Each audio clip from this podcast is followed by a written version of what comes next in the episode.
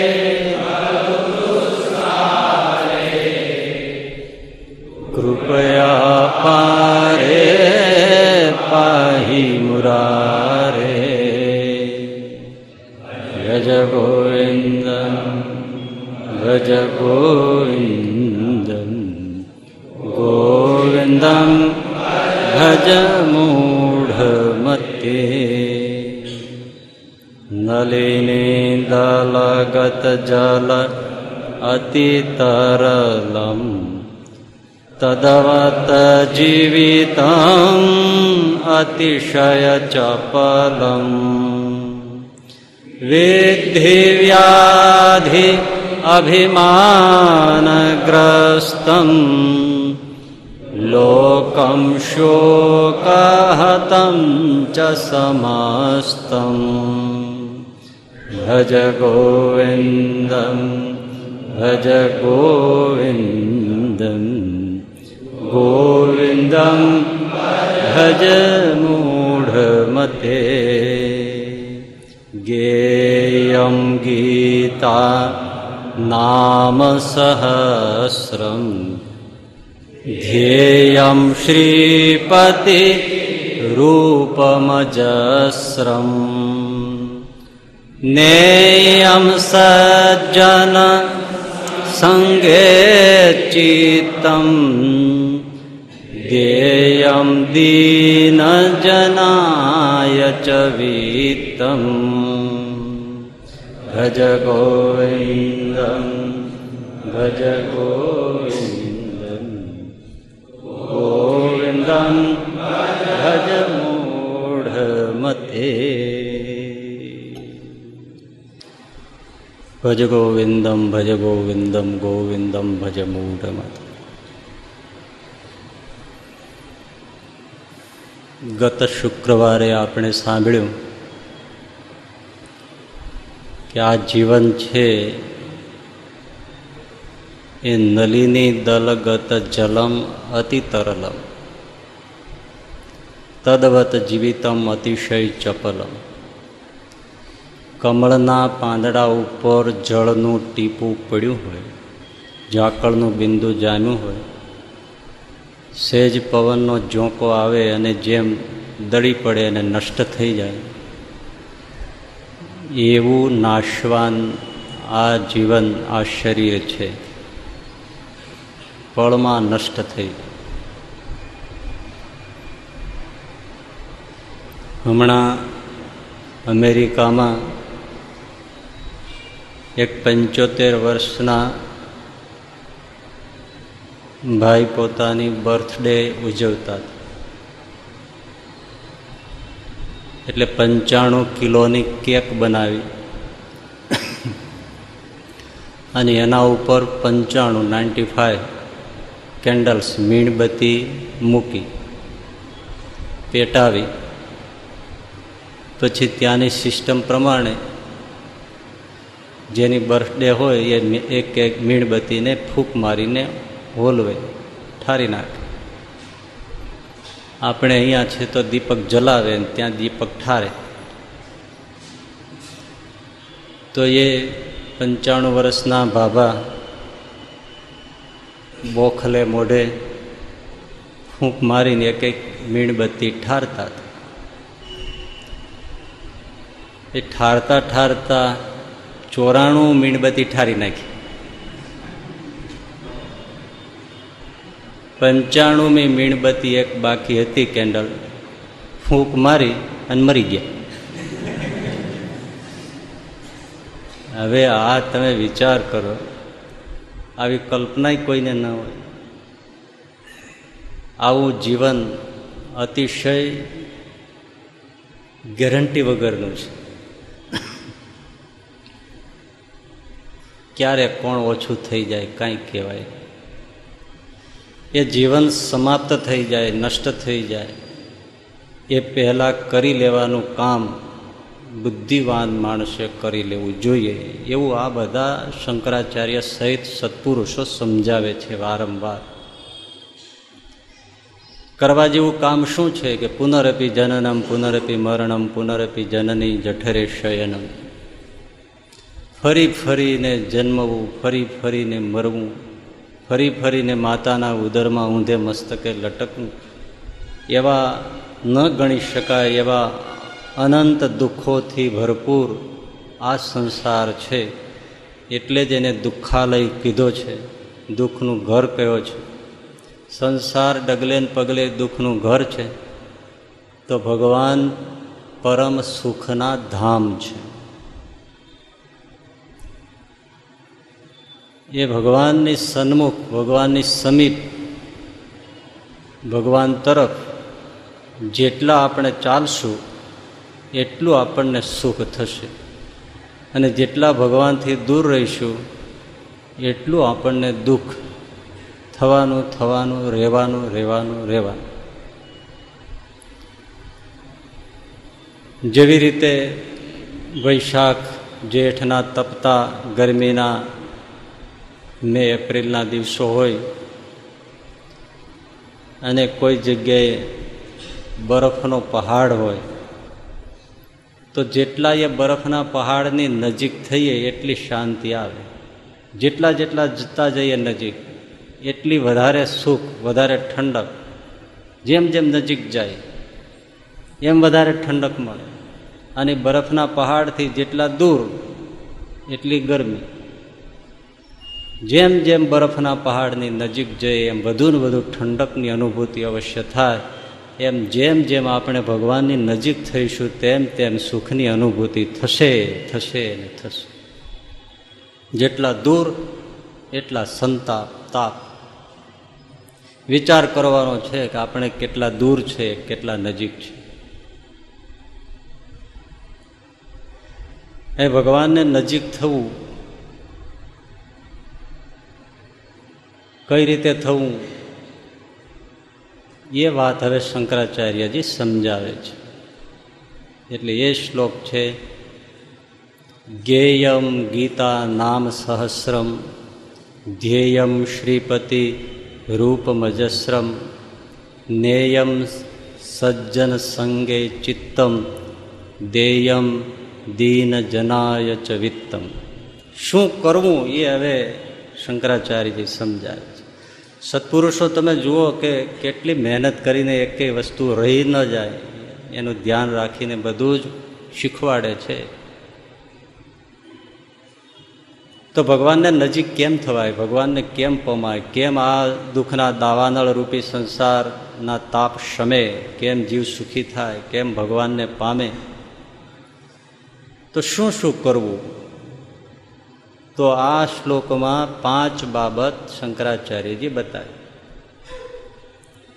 એક, ગેયમ ગીતા.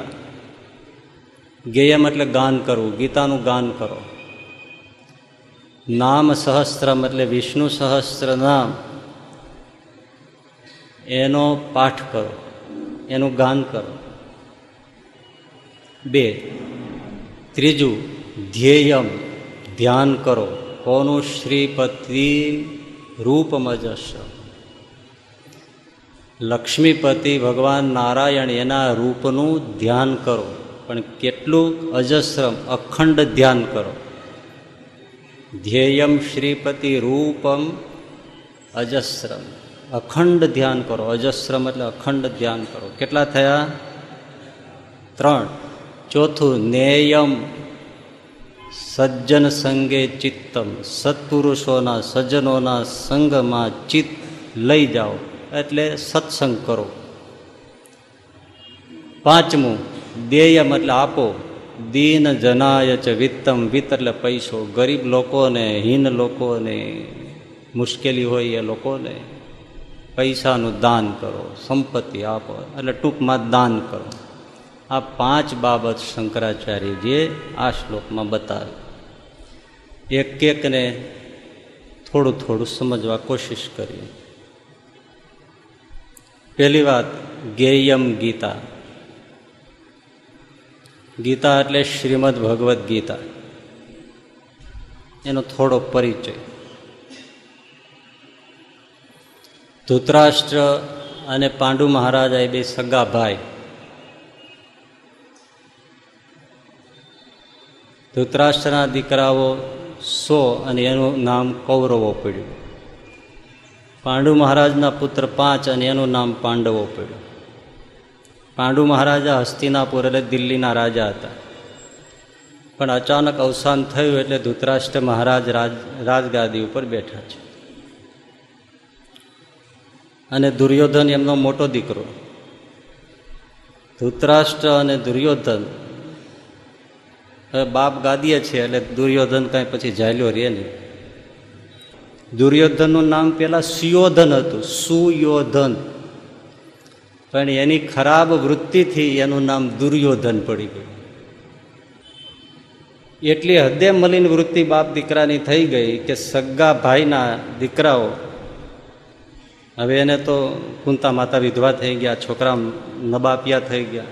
હક પ્રમાણે એનું એનું રાજ્ય અડધું પચાસ ટકા આપી દેવું જોઈએ. પણ વૃત્તિ બગડી ગઈ.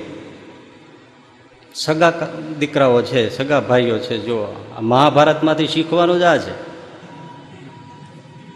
અને જો આપણે ના શીખીએ તો ઘરમાં મહાભારત થાય. અને મહાભારતનું જે પરિણામ આવ્યું એ પોતાને ભોગવવાનું આવે.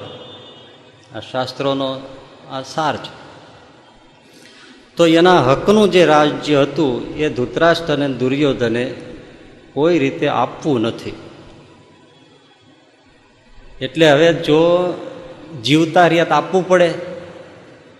એટલે મારી નાખવા સુધીના કાવતરાઓ, તમે જાણો છો ને એ તો? પહેલાં તો ઝેર દીધું. એમાંથી ને ભીમ જેવા બધા બચી ગયા. તો પછી લાક્ષાગૃહમાં કેટલા હીન વૃત્તિના હશે, ધૃતરાષ્ટ્રને બધી ખબર છે. આ દુર્યોધન ને શકુની ને બધા દુશાસન ને આજે ચંડાલ ચોકડી કામ કરે છે. ધૃતરાષ્ટ્રને બધી ખબર જ છે. પણ એને અંદરથી એમ છે કે જાતું હોય તો જવા દો આપણે બધું ભોગવીએ. લાક્ષાગૃહમાં સગા ભાઈના દીકરા, સગા ભાઈઓ, માં કુંતા સાથે પાછા. એને બાળી નાખવાની કોશિશ કરી, પણ એમાંથી પણ ભગવાને એમને બચાવ્યા. છેવટે જુગટું રમવા નિમંત્રણ આપ્યું. ચોપાટ. એમાંય ચાલાકી કરી, ચતુરાઈ કરી. યુધિષ્ઠિર મહારાજ પોતે પાછા ફેંકે. યુધિષ્ઠિર મહારાજ ચોપાટ રમવામાં, જુગટું રમવામાં અત્યંત કુશળ હતા, માહિર હતા, ચેમ્પિયન થાય એવા હતા. સામે પક્ષે દુર્યોધનને કંઈ એવું બહુ આવડતું નહોતું. એટલે એમાં પણ તમે જુઓ એને રમવાનું પોતે પાસા ફેંકવાનું કામ શકુનીને આપ્યું. કે હું રમું ખરો, પણ પાસા છે મારા વતી શકુની ફેંકશે. યુધિષ્ઠિર મહારાજ કે કાંઈ વાંધો નહીં, એમ કરો ભાઈ, તમે રાજી રહેતા હોય, ચાલો એમ કરો, બસ. નહીં તો રમતમાં તો પોત, પોતે જ પાસા ફેંકવાનું હોય. કે રાખો, વાંધો નહીં. હવે શકુનીએ એમાં પણ ખૂબ ધૂર્તતા કરી, ચાલાકી કરી, પાસાઓની અંદર એટલી બધી ફેરબદલી કરી કે એ જલ્દી ખબર પણ પડવા ના એટલે જેમ નાખે એમ પોતાની તરફી જ પાછા એમ એણે યુધિષ્ઠિર મહારાજને હરાવ્યા. અને બાર વર્ષનો વનવાસ અને તેરમું વર્ષ ગુપ્ત, કેવી ઘોર વિપત્તિઓમાં એ લોકો ભટક્યા માં કુંતા સાથે. તમે વિચારતો કરો, ભાઈઓ ભાઈઓ શું કરે છે? આ મહાભારત વનમાં ભટકાયા. દયા ના આવી માં કુંતા નહીં કોઈ. મોહાંત કરે છે ને, સંપત્તિ છે, આ બધું કરવાનું કારણ આ છે. સંપત્તિ છે. છેવટે તેર વર્ષ પૂરા કરીને આવ્યા કે હવે અમારો હક આપી દો.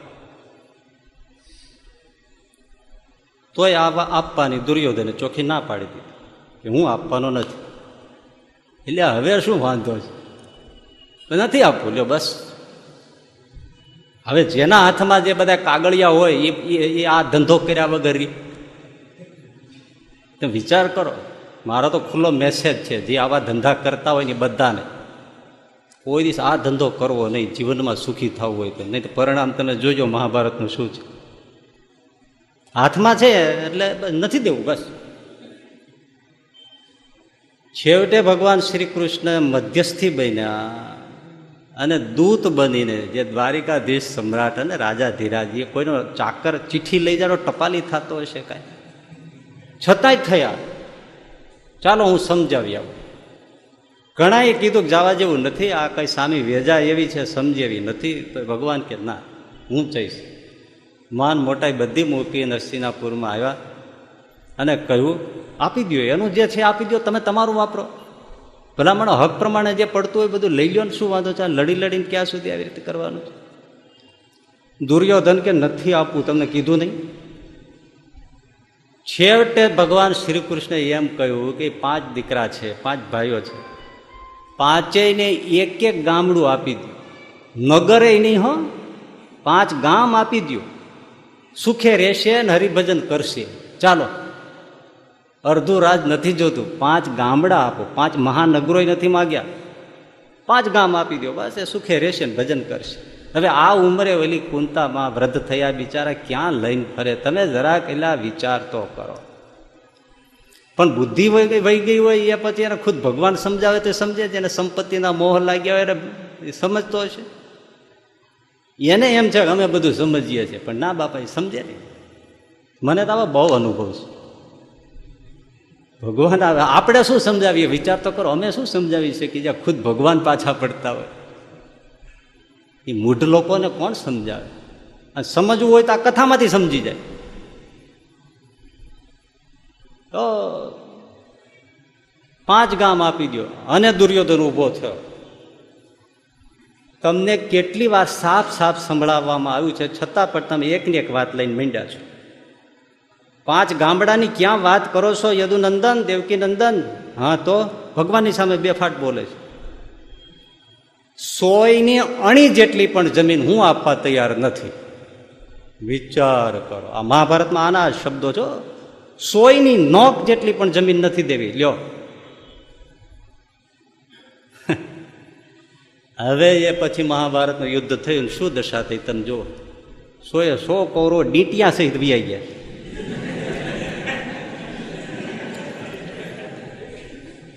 ધૂતરાષ્ટ્ર મરી જાય તો વાહ પાણી પાવનારો શ્રાદ્ધનો પિંડ નાખનારો કોઈ બચ્યો નહીં. એક એક હારે સોએ સો રાંડી. અને ખુદ ધૂતરાષ્ટ્ર દાવાનળમાં બળીને ભસ્મ થઈ ગયા જંગલમાં.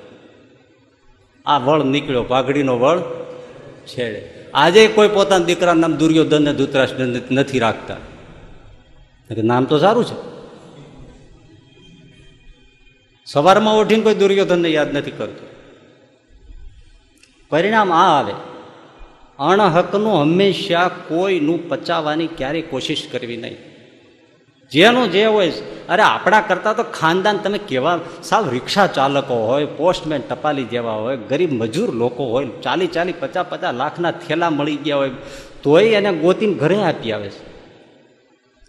કે બાપા, અમારું અને ભેટ આપે પછી કે લ્યો તમે દસ હજાર તો રાખો તો કે ના બાપા, આમાં તમારું હતું, અમારે અમારે પસીનાનું ખવાય. અમારે કોઈનું લેવાય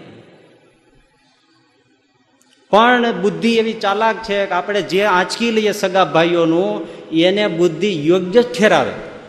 આ બુદ્ધિનો નિયમ છે, આ સનાતન છે, કે અમે કરીએ છીએ બરાબર જ છે એમ.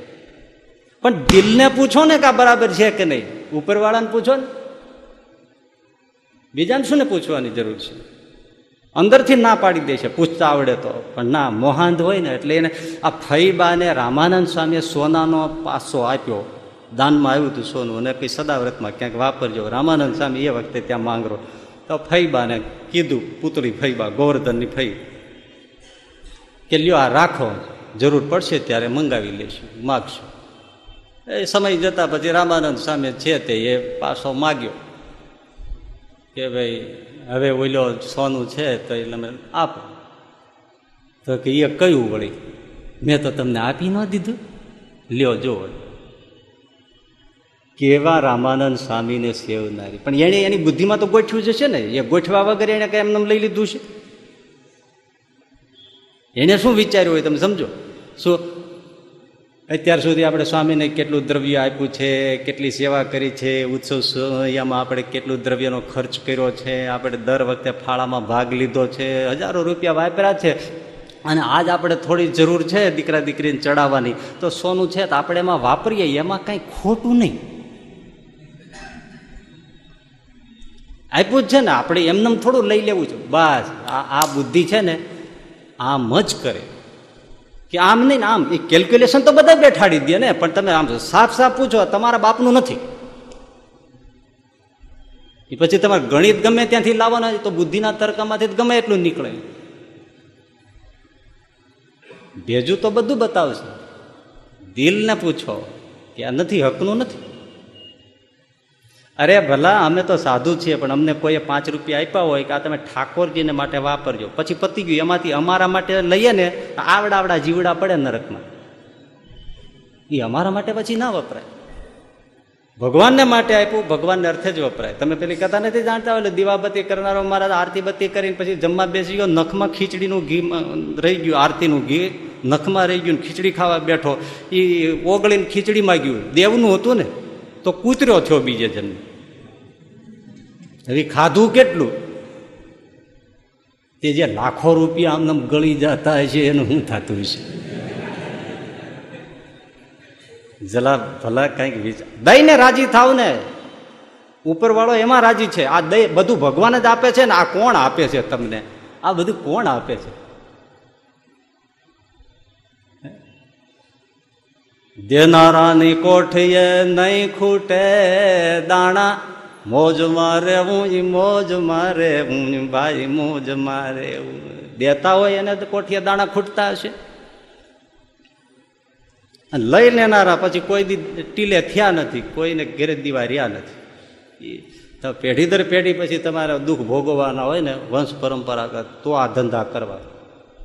દહીં જો ઉગે ખેતરમાં દાણા નાખી દે છે મુઠ્ઠી ભરતો ઉગીને તમને દોથા ભરી ભરીને આપે છે. તો આ તો ઉપરવાળો બેઠો છે, એ તમને આપ્યા વગર રહેતો છે ભલા માણસ?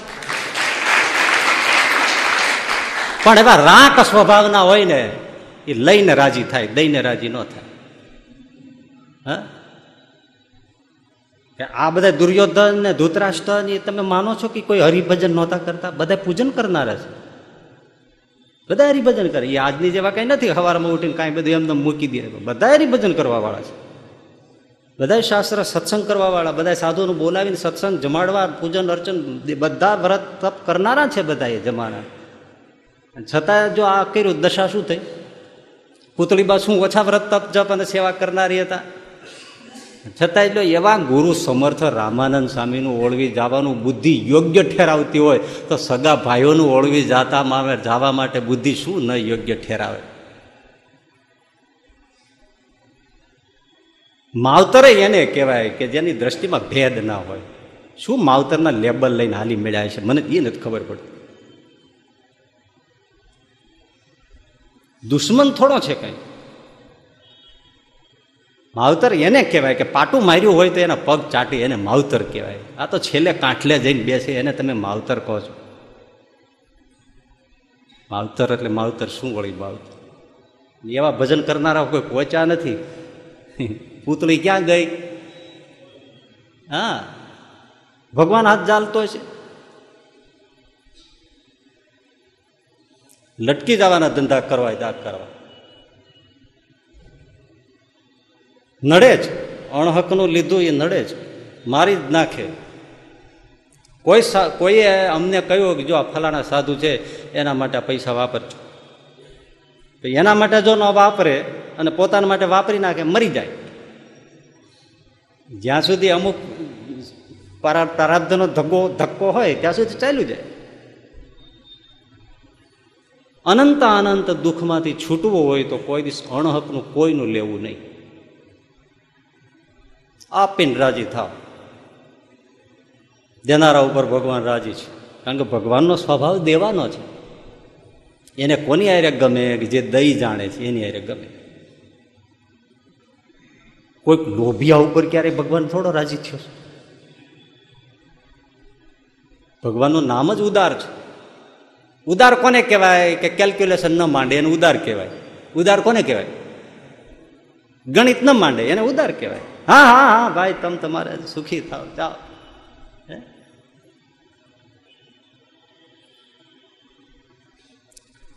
ગરીબોને દેવા માટે આમ પૈસાને થોડોક ઘા કરી દો અને પછી શું માને? અમે ગરીબોને બહુ સેવા કરી. પણ ત્યારે હગા ભાઈને દઈ દે ને. હું? તો ઘણી વાર કહું, ધર્મ સંસ્થાઓ જાત જાતના કેટલ કેમ્પ કરે, નેત્ર યજ્ઞ કરે, દંત યજ્ઞ કરે બધું કરે, પણ તમારે ત્યાં નોકર રહે છે, એને થોડું વધારે આપો ને. એક કેટલ કેમ્પ નહોતો કર્યો, હાલો. પણ માણસને પ્રશંસા જોઈએ છે, એટલે દાન કરે છે. અને જેણે પીપા ભગતે શું કીધું? પીપા કિસી કા ના લીયા તો દિયા વાર સો હજાર. જો કોઈનું લઈ નથી લીધું ને, તો હો વાર આપ્યું જ છે. એટલે નથી સાબુદ્દીનભાઈ કહેતા, એક જણો મને આવીને કે મારે કંઈક દાન ધર્મ કરવું છે, શું કરવું તો જેના ઉછીના લીધા છે, આપી દો ને. જેના હલવાડ્યા છે, એને આપી દો બસ, આ દાન ધર્મ જ છે ભલા માણસ. વાતે સાચી જ છે. તો મૂળ વાત આપણી, આ તો મહાભારતનો મેસેજ છે મહાભારત તમારી સામે છે.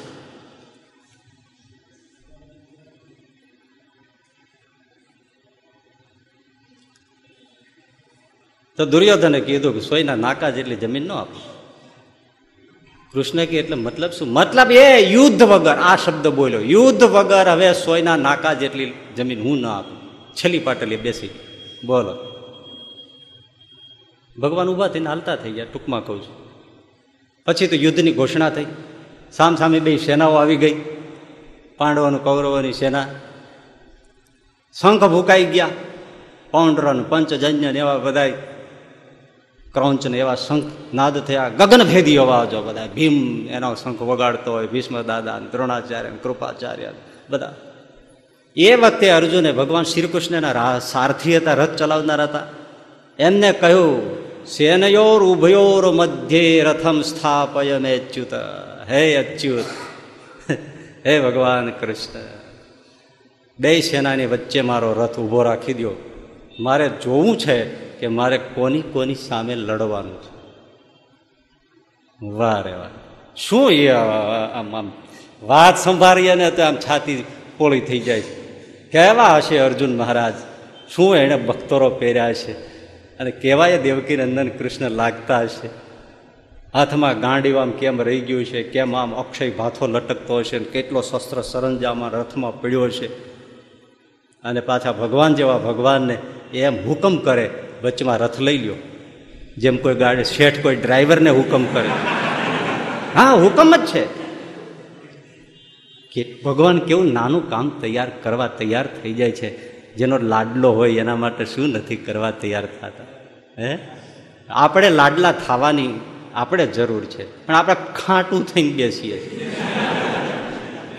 નથી ભગવાનનું માનવું, નથી સાધુનું માનવું. જીવ દુખિયા થવાના કઈ બીજા માર્ગ હોય કઈ ખોળવાના? આ જ હોય, બીજા શ્યા હોય?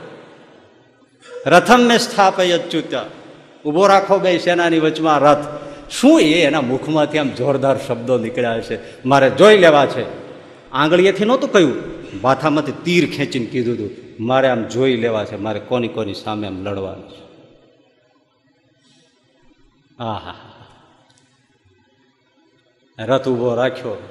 અને અર્જુને આમ દ્રષ્ટિ કરી, ત્યાં તો સૌથી પહેલા એકસો ને પચીસ વર્ષના ભીષ્મ દાદા શેર ચાંદી પથરાઈ ગયું આખા શરીર ઉપર, એક ભુજાઓ ઉપર, પાપણો ઉપર પણ ક્યાંય કાળો વાળ નહીં. આવો ડોસો. નેણ ઢળી ગયા હતા પણ પટકાથી બાંધીને ઊંચા કર્યા હતા અને જાણે નવ હાથ નવ ફૂટ લાંબો ગજરા એટલે કેસરી સિંહ ગીરમાં ફરતો હોય અને એને કોઈ છંછેડી નાખ્યો હોય અને પછી બધા વાળ જેમ ત્રાંકની જેમ ઊભા થઈ ગયા હોય એમ ભીષ્મ દાદા ઊભા હતા. માથે પટકો બાંધી.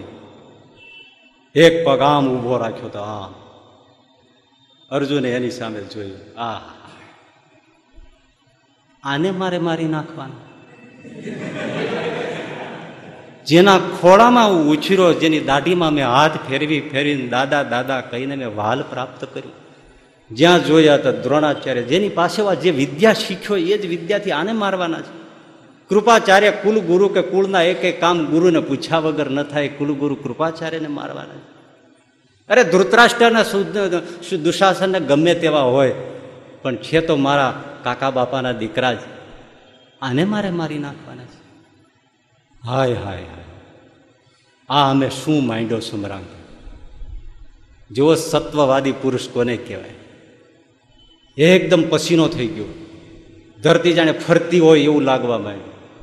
ગાંડી શિથિલ થઈને નીચે પડી ગયું. હાથમાંથી બાણ નીચે પડી ગયું.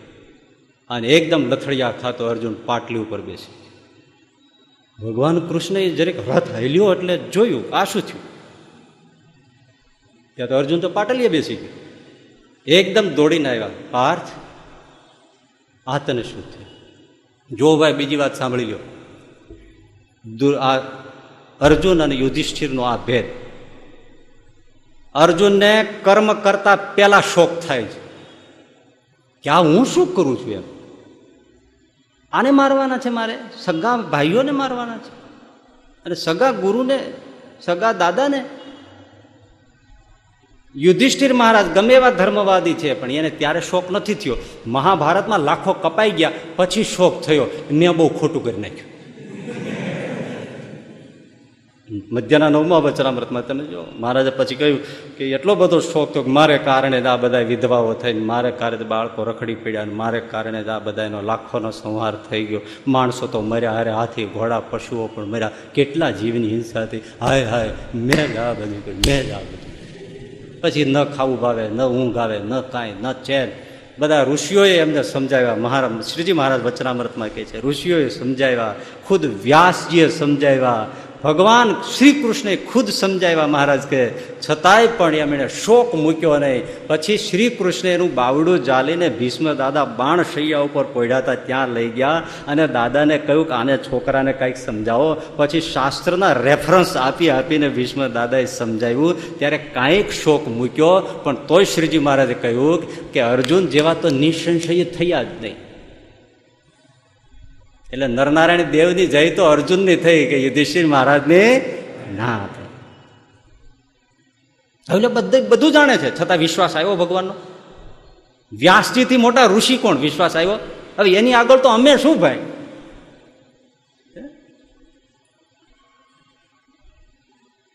વિશ્વાસ મોટી વાત છે.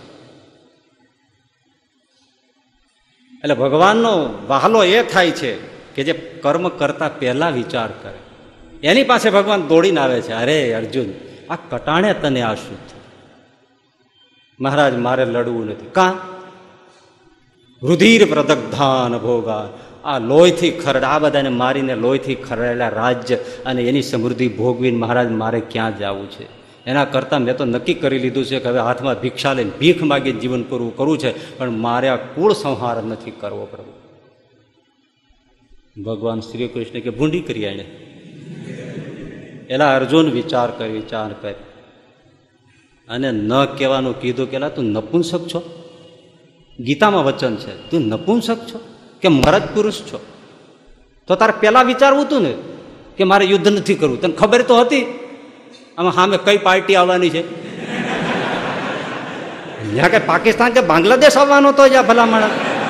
હે, તને ખબર જ હતી? આને કેટલાય વખતથી તૈયારી હાલે તને નહોતી ખબર ભીષ્મ દાદા આવવાનો છે. તને નહોતી અટાણે આ તને ટાણે ટાણા વગરનો આ મોહ તને ક્યાંથી પેદા કર્યો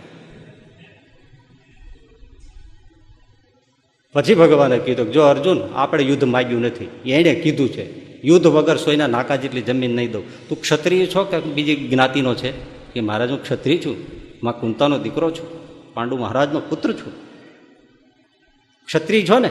તો ક્ષત્રિયનો ધર્મ છે કે આવેલા યુદ્ધનો સન્માન કરે. અને આ ધર્મ યુદ્ધ છે. હવે આ બધા એવા ફાટી ગયા છે ને, મારે ધરતી સાફ કરવી છે. તારે ન લડવું હોય તો હટી જા. હું એકલો ભૂકા કાઢી નાખીશ. પણ બાકી સાફ તો કરવું છે. મેં એકવાર ધાર્યા પછી હું પાછો વળતો નથી. તારે ન લડવું હોય તો ના લડ, પણ હું કોઈને રહેવા દેવાનો નથી. પણ હું તને એક સલાહ દઉં છું. મારે ભૂકો કાઢવો છે. તારે નિમિત્ત થવું હોય તો મારે જસ તને આપવું છે. તું મારો લાડકો છો. જસ લઈ લે, ઊભો થઈ જા. મારે જસ તને આપો છે કે અર્જુને સંહાર કર્યો. બાકી હું એમ જ બેસવાનો છું. જોવો તો ખરા આ આ પ્રભુથી બીજો આવો કોણ દયાળુ હોય. ગાળ્યો ખાઈને જસ આપણને દે. પણ આપણે એવા મૂઢ છીએ કે આપણે જસ લેવાય તૈયાર નથી. ભગવાનને અબજસ દઈએ છે. ભગવાન મારું ભૂંડું કર્યું. ફલાણા સાધુ મારું આવું ભૂંડું કર્યું. એટલે સાધુ તે કોઈ ભૂંડું કરતો હશે? સાધુ તે હોહીને કારજ હાની સાધુથી કોઈ કારજની હાની ન થાય. ભૂંડું કરતો હશે સાધુ. અરે, અવળું હવળું બોલી ગયો હોય તો જો સાચો સાધુ હોય તો ઠાકોર એનું હવળું કરી નાખે. તમે શું ભલા માણસ બોલ્યા છો?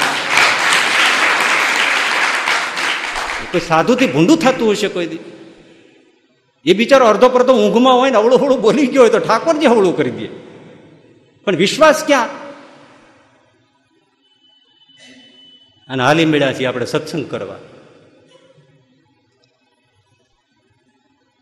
મોટી વાત છે ભાઈ આ.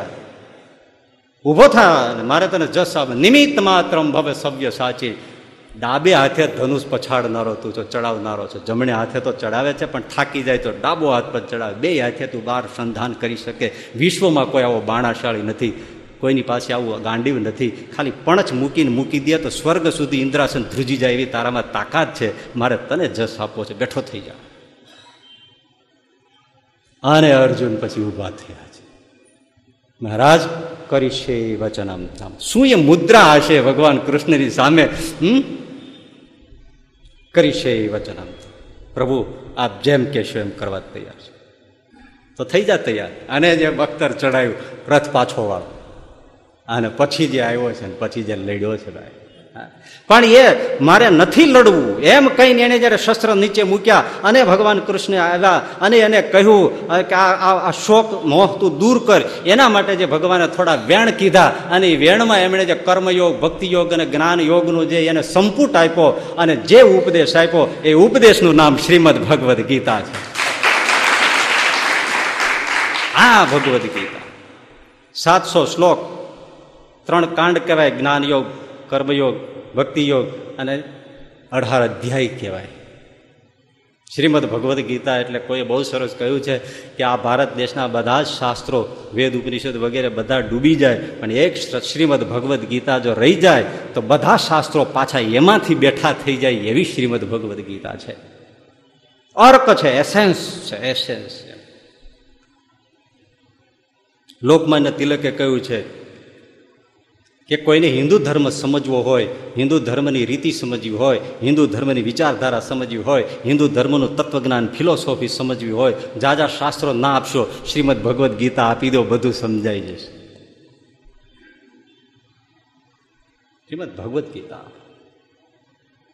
શ્રીજી મહારાજે એકસો ને અઢારમાં શ્લોકમાં શિક્ષાપત્રીમાં કહ્યું કે શ્રીમદ ભગવદ્ ગીતા એ અમારું અધ્યાત્મ શાસ્ત્ર છે. અધ્યાત્મ શાસ્ત્ર એટલે આત્મા પરમાત્માના સ્વરૂપનું નિર્ણય કરનારું શાસ્ત્ર. આત્માની સાધના આત્મ સાધના અને પરમાત્માની ઉપાસનાનો નિર્ણય આપતું શાસ્ત્ર તત્વ નિર્ણય ઉપાસનાનો નિર્ણય આપતું શાસ્ત્ર. એને અધ્યાત્મ શાસ્ત્ર કેમ નાવું કેવું વ્રત રહેવું ને કયું ખાવું ને ક્યારે જાગવું ને ક્યાં દાન કરવા ને કેવા વ્રત કરવા, એ જે શાસ્ત્ર બતાવે એને ધર્મશાસ્ત્ર કહેવાય. આચાર શાસ્ત્ર છે. એકાદશી રહેજો, આવી રીતે હાથ ધોજો, આવી રીતે આ ફળ મૂકજો, આવી રીતે સ્નાન કરજો, આવી રીતે તીર્થ કરજો. આ ન ખાશો, આ ખાશો આ અડશો, આ ન અડશો. એ જે કહે, શરીરથી જે આચરણ કરવાના નિયમો બતાવે ધર્મશાસ્ત્ર કહેવાય. અને આત્માન પરમાત્માનો આમ યોગ કરી આપે અને એનો નિર્ણયની ઉપાસના બતાવે, એ શાસ્ત્રનું નામ અધ્યાત્મ શાસ્ત્ર એ જ મુખ્ય છે. ત્યારે ભગવાને કહ્યું, શ્રીજી મહારાજે એ શ્રીમદ ભગવદ્ ગીતા એ અમારું અધ્યાત્મ શાસ્ત્ર છે. નિર્ણય લેવા હોય તો જોઈ લેજો.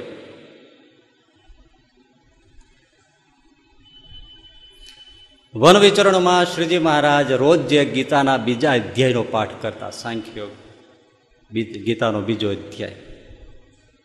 એ રોજ પાઠ કરતા આપણા ગુરુદેવ શાસ્ત્રીજી મહારાજ એ અઢાર દિવસમાં અઢાર અધ્યાય કંઠસ્થ કર્યા. રોજનો એક અધ્યાય કંઠસ્થ કરી નાખો. એક જ દિવસમાં એક અધ્યાય. બીજે દિવસે બીજો, ત્રીજે દિવસે ત્રીજો, અઢારમે દિવસે અઢાર અધ્યાય કંઠસ્થ. ગીતાના. શાસ્ત્ર ભણ્યા હોય ને એને શાસ્ત્રોનો મહિમા હોય. જે શાસ્ત્ર અડ્યા જ નથી, એ શાસ્ત્રને તો બાપા એવા ઉડાડે છે વાત મૂકી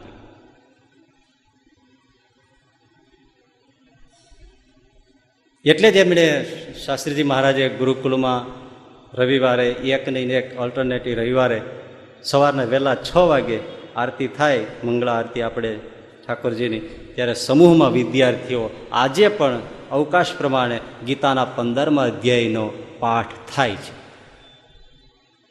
એ વર્ષો છે આજે સાઠ સાઠ વર્ષથી આ આ ચાલે છે.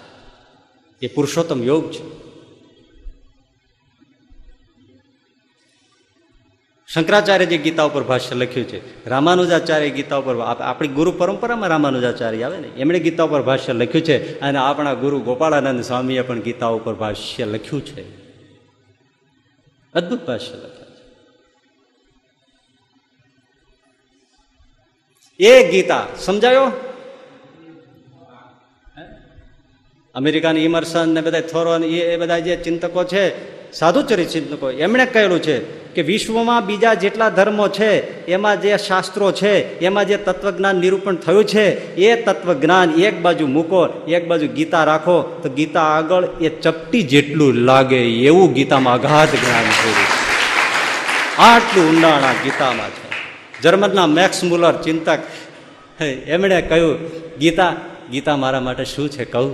ઓહો, ગીતા હું મારે ઓછી કે મૂકીને શું છું.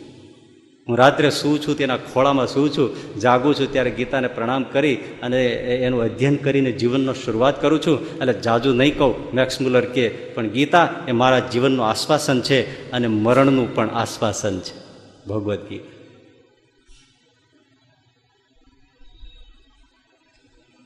અદ્ભુત છે. હવે એ શ્રીમદ ભગવદ્ ગીતા, સાંભળજો. એના વિશે શંકરાચાર્યજી બહુ તાજુબી કી બાત સુનના હે ને? સુનો. ગેયમ ગીતા. શું કહ્યું? અર્થ શું થાય? ગીતાનું? ગીતાનું? ગાન કરો. ગાન એટલે ગાયન કરો. બાપા કાન ખોલ કે સુનના સુનતે હો? હા. ખાલી ગાન કરવાનું જ કીધું છે. મનન કરો, ચિંતન કરો, અધ્યયન કરો, અભ્યાસ કરો, ગુઢ ચિંતન કરો, ગુઢ વિચાર કરો. કંઈ જ નથી કીધું. ખાલી કયું ગાન કરો, બસ. ગાન ગાન કરવામાં શું જોઈએ છે? પાંચ વર્ષનું છોકરું ગીતા જ્ઞાન કરી શકે. ત્રણ વર્ષના છોકરાને સંભળાવી દો અરે પોપટને શીખવાડી દો ને પેલા કયા રજવાડા પાસે એક પોપટ હતો? ગીતાના અઢાર અધ્યાય બોલતો. હા, ગીતાના અઢાર અધ્યાય પોપટ બોલતો. એ કયું રજવાડું છે અત્યારે મને નથી. કદાચ ગાયકવાડ કે કયું એની પાસે હતો. એની પહેલાં કોઈ છે, કે પેશવાય. ખબર નહીં પણ કોઈ રજવાડા પાસે પોપટ હતો. ગીતાના અધ્યાય અઢાર પોપટ બોલતો. એટલે ત્યારથી કહેવાય ગયું કે આ લોકો ધર્મ સ્તુતિઓ કરનારા છે ને એ તોતા રટન કરે છે. તોતા અને પોપટ. એ તોતાને સીતારામ શીખવાડો, સીતારામ સીતારામ કર્યા કરે. હવે એને ખબર નથી સીતારામ કોણ છે. એટલે ઘણા શું છે, બહુ આમ ડિગ્રી ઉપર ડિગ્રી એના ઉપર ડિગ્રીઓ ચડી ગઈ હોય ને, એ શું કે ખાલી ગાન કરવાથી શું થાય? એટલે ઘણા ઘણા મેં જોયા, કોઈ કોઈ આ શ્લોક ઉપર ક્યાંક ક્યાંક કોઈ કોઈ બોલ્યું હોય ને, એ તરત કે, ગાન કરવું ને, એવું કીધું છે કે એમ ગીતા એમ કહ્યું છે, પણ એનો અર્થ એ છે કે મનનપૂર્વક એનું ચિંતન કરવાનું, પઠન કરવાનું. તો પછી એવો એવો શબ્દ ના વાપરે, શંકરાચાર્યજી કે, બુદ્ધું છે આપણી જેમ.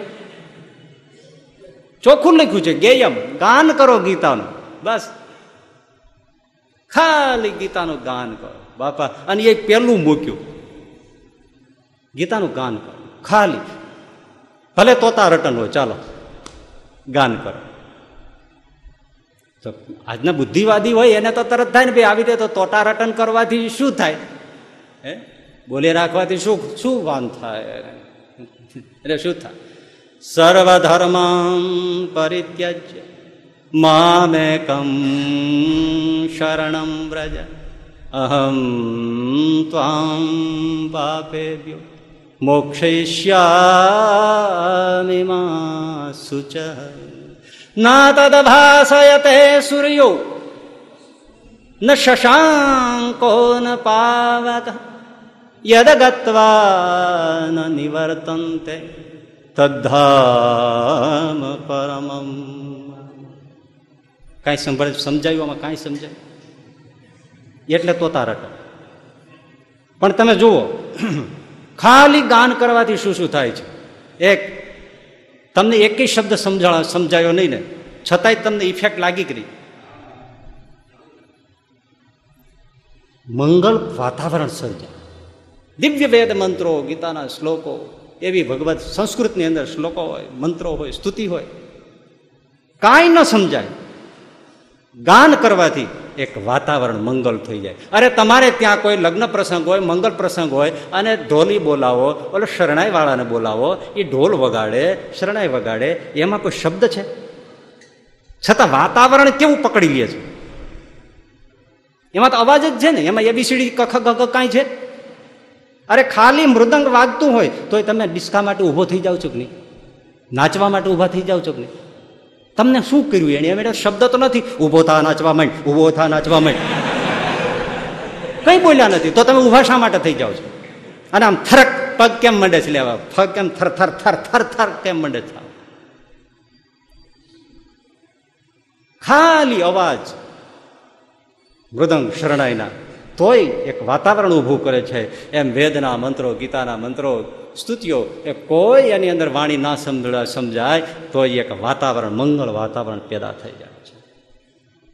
એ જલ કમલ તું છાંડ બાળા સ્વામી અમારો જાગશે જાગશે. તને મારશે. મને બાળ હત્યા એ લાગશે. જળ કમળ તું છાંદ લ્યો આટલું જ ખાલી બોલતા હોય એ સવારના પોરમાં શું થાય? વાતાવરણ પકડાય છે એટલે ફિલ્મી ગીતો મૂકો તો એવું વાતાવરણ થાય. એટલે ઘરની અંદર સુબહ સવાર દિવસ દરમિયાન અમે એક ડૉક્ટરને મળવા જ્યારે જાય ને, ત્યારે એના ટેપ રેકોર્ડમાં, એના જે ટેબલ હોય, એમાં કાંઈક ગોઠ્યું હોય, એના બધા રૂમની અંદર બહુ જ સૂક્ષ્મ રીતે આવા સ્તોત્રો ગવાય જ હોય, ચાલુ જ હોય. સુંદર મજા કોઈ ભજગોવિંદમ, કોઈ વિષ્ણુ સહસ્ત્ર આ બધું ગવાતું જ હોય. એટલું આમ માઇનોર આપણે પ્લેનની અંદર બેસીએ ને કેમ બહુ મીઠું મીઠું મધુર સૂક્ષ્મ સંગીત ગવાતું છે ને ને પૂછેલું મેં કીધું આવું કેમ કરે? કોઈ દર્દીના કાનમાં ક્યારેક ગોવિંદ શબ્દ પડે, કૃષ્ણ શબ્દ પડે, નારાયણ શબ્દ પડે, સ્વામીજી એનો ઉદ્ધાર થઈ જાય. હું તો બીજું શું કરું? વિચાર કરો તમે. હે? મંગળ વાતાવરણ છે. અને મંગળ વાતાવરણ શું કામ થાય છે? આપણે નારાયણ ભગત. આપણે શાસ્ત્રોમાં કીધું હોય તો જલ્દી શ્રદ્ધા આવે, ના આવે. તો એ રાજકોટમાં જ્યારે પાર્ષદ નહોતા થયા, ત્યારે રાજકોટમાં એક શેઠને ત્યાં નોકરી કરતા હતા. પૂર્વાવસ્થામાં, પૂર્વાશ્રમમાં. શેઠ ભગવતી, એટલે રાત પડે, સંધ્યા થાય, એટલે બધા જ ઘરના બેસી જાય, અને શેઠ પોતે જ તુલસીકૃત રામચરિત માનસ લે અને એની ચોપાઈઓ ગાય અને બધાને સંભળાવે. શેઠાણી બેઠા હોય, દીકરા બેઠા, દીકરી બેઠી વહુ બેઠી જે બધા બેઠા હોય, એમ આ નારાયણ ભગત એ પણ ત્યાં એમના નોકરી તરીકે હતા. એટલે એ છેટે બેઠા હોય બાજુ બેઠા હોય અને આ સાંભળે. એમાં દૂર ખૂણો હતો ને, ત્યાં નારાયણ ભગતે જોયું, એટલે શેઠને કીધું, શેઠજી, હા, આ ત્યાં વાંદરું કેમ બેઠું છે? એટલે શેઠ છે ને આંખમાં પાણી આવી ગયા. નારાયણ ભગતનું નામ પેલા પૂનાભાઈ હતું. એટલે કીધું, પૂના, તારું હૃદય બહુ પવિત્ર છે. અમને એ વાંદરું દેખાતું નથી તને દેખાય છે. બેટા, એ વાંદરું નથી, સાક્ષાત હનુમાનજી મહારાજ છે. તને દેખાય છે, અમને નથી દેખાતા, પણ આ રામચરિત માનસ રામાયણની કથા માંડીએ અને હનુમાનજી આવે આવે આવે એવા વચન છે, તું દેખે છે ને અમે દેખતા નથી. શાસ્ત્રની કથા થાય, જય દિન રામ, જન્મ શ્રુતિ ગાવાહી. જય દિન રામ, જન્મ શ્રુતિ ગાવાહી. તીરથ સકલ તહા ચલી તીરથ સકલ તહા ચલિયા. ભાગવતનો પ્રારંભ કરો. ભગવાન શ્રી કૃષ્ણ હનુમાનજી મહારાજ, પરમહંસો, વ્યાસજી, સુખદેવજી મહારાજ, આમ બધાની થર લાગી જતી હોય છે. આપણી ચામડીની આંખો દેખાય કે ન દેખાય. સત્સંગી જીવનનો મંગલ પ્રારંભ કરો. અરે ભાવ સમજ સ્તોત્ર બોલો. ત્રણ છોગલા વાળા સહજાનંદ સ્વામી સંત મંડળ સાથે આવી છે એટલે આપણે કીધું હરિસ્મૃતિ ગાવ. આવી જા પરમાત્મા પરમ દયાળ કે ના હાજર થઈ જાય. આપણે દેખાય કે ના દેખાય? આ શાસ્ત્રો છે આપણી. આ શાસ્ત્રોની એનો દેવ હાજર થાય છે. અને તીર્થો આવી જાય. એમ પરમ દેવ આવે, એની પાછળ બધા આવે ને. વડાપ્રધાન આવે એટલે મિનિસ્ટર મુખ્યમંત્રી સીએમ ને, બધાને દોડીને આવવું પડે ને કલેક્ટર બલેક્ટર બધા એની પાછળ જ હોય. એ બધાને ઇન્વિટેશન લખવું પડે તમે આવજો, વડાપ્રધાન આવે. વડાપ્રધાન આવે ને આવી જ જાય. આ મહા દેવ, સર્વસ્વર દેવ એ આવે બધા પાછળ આવે. એ બધા આવી જાય છે એટલે મંગળતાનું સર્જન થાય છે. એકદમ મંગળતા મંગળતા થાય છે. અને એટલે જ કહી શકાય મંગળતાનો અર્થ શું? પાપ કાપે. જીવમાંથી પાપ કાઢી નાખે. આજ નહીં તો કાલે કાલે ને તો પરમ દિવસે. આ જન્મે ને તો બીજે જન્મે. જે પડ્યું છે જવાનું છે. હે? અમુક વનસ્પતિઓ એવી છે, એના ગોઠલા વીસ વીસ વર્ષે ઉગે. તે શું કરીએ? એના એવા બીજ છે. જુવાર બાજરો તો બીજે મગનો દાણો આજ પણ હવાળો કોટો કાઢે. અમુક બીજ એવા છે કે વીસ વીસ વર્ષે કોટા કાઢે. એ મંગળતાનું સર્જન કરે, મતલબ એ એનો પરમેશથી દેવ પધારે છે, એનાથી અસર થાય છે, જીવ જાણતા અજાણતા એના શબ્દ પડે છે, અને એના પાપ ટળે છે. સાંભળજો, બીજું થાય છે, દુઃખ ટળે છે. આ ઉપાયો પણ છે ને, સમજવા જેવું પણ છો? ગાન કરીએ તોય આવું થાય છે. દુઃખ ટળે. ગમે તેવા વાદળ છાઈ જાય એવા દુઃખ આવ્યા હોય, પણ શાસ્ત્ર લઈને બેસે, અનુષ્ઠાન કરે દુઃખ ભાગ કારણ કે એ પરમ ચરિત્ર એમાં સમાયા છે. નિષ્કુળાનંદ સામે કવિતા ભક્ત ચિંતામણી એ તો પરમ ઔષધ છે.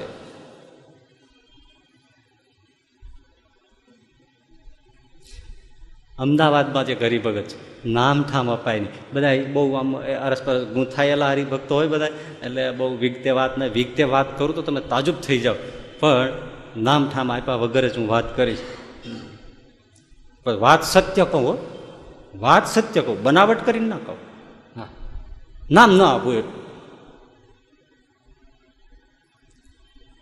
એ હરિભક્તને એવું એના કુટુંબમાં પરિવારમાં એવું દુઃખ તે મારી પાસે આવ્યા બીજા સંતોને કીધું છે હું એમ નથી કહેતો બીજા સંતો નહીં કીધું હોય મારી પાસે આવ્યા એવું એટલી વાત હું જાણું એટલી હું તમને કહું. મને ઓળખાણ હતી, થોડી વધારે હતી. હવે હવે બોરે નાનું પડે એવડા એવડા આંસુ પાડે. આમાં અજમેરી બોર નથી એ નાનું પડે. હા, એવડા એવડા આંખમાંથી આંસુ જાય. સ્વામી, હવે મારે શું કરું? ભાઈ સાહેબ મેં કીધું, ભાઈ, ભજન કરો, આમાંથી બીજો કોઈ આવા ઈલાજ, મને જ નથી દેખાતો. હા વાત તો તમારી સાચી છે. એ ભગવાન. સત્સંગીઓ વળી પાછો થોડો સમય થયો ને વળી પાછા, એ બાબા, પણ કાંઈ તમે કાંઈ મારું તો કાંઈ સાંભળી લઉં. સાંભળવું એ મોટું આશ્વાસન છે. હું સાંભળી લઉં. પણ તમે આંસુ પાડો છો, એનું તો બીજું શું? ભજન કરો. હા વાત છે સ્વામીજી, સાચી વાત છે. ગયા. પણ એ વખતે એને કંઈક થઈ ગયું કે વારે વારે ભજનનું જ કીધા કરે છે, તો આપણે કંઈક કરીએ મેં કે તમારે જે થાય કંઈક કરવા માંડો ને. બસ કરે ગયા, વિચાર કર્યો, અને ભક્ત ચિંતામણી લઈને બેસી ગયા. છ મહિના સુધી દેખાણા નહીં. હમણાં દસ દિવસ પહેલા એ અચાનક ગુરુકુળ ખાસ આવ્યા જ છે અરે, મને બેઠો થઈ ગયો. ઓફિસ બાજુથી હું ભંડાર બાજુ જાઉં અને એ ત્યાંથી આમ નીકળે. એ, ઊભા રહ્યો ઊભા રહ્યો ઊભા રહ્યો. હવે બોર બોર જેવડા આંસુ. પણ આ જેના હરખના આંસુ હતા. મને કે, સ્વામીજી, તમે કહેતા હતા ભજન કરવા માંડ. પછી તું ભક્ત ચિંતા મળી લઈને બેસી ગયો. દીવો કરીને બેસવાનો, ઘીનો દીવો કરી સહજાનંદ સ્વામીને આગળ બેસી ભક્ત ચિંતાને વાંચા કરું. આજે પચીસમો પાઠ ચાલે છે. પણ સ્વામી, કોઈ કલ્પે ન ઉકલી શકે એવો પ્રોબ્લેમ કેમ ઉકલ્યો? મારું મગજ વિચાર મૂકી દે છે. શું થઈ ગયું? સ્વામી, એટલું બધું સરસ. બધા જ પ્રશ્નો વ્યાઈ ગયા. સુખ સુખ સુખ સુખ. બસ. આજે હું તમને કહેવાય. અને એણે વાક્ય કીધું એ કે આપણું કર્યું કાંઈ ન થાય. ભગવાનને સોંપી દો ને એટલે ભગવાન ઉકેલ નાખે. પછી બોલ્યા, આ એક ટકા નહીં, બે ટકા નહીં, પાંચસો ટકાની વાત છે. એને જેટલા ટકા કીધા એટલા કહું છું. આ પાંચસો ટકાની વાત છે. આપણું ઉકેલું ઉકલે નહીં, પણ ભગવાન સ્વામિનારાયણ જ્યારે ઉકેલે ત્યારે ઉકલી, બધું ઉકલી જાય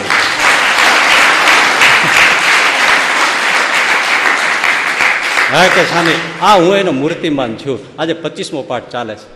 અને મારા બધા દુઃખ લઈ જો શાસ્ત્રનું શું એણે કર્યું? ગાન કર્યું ને? દુઃખ ટાળી નાખે.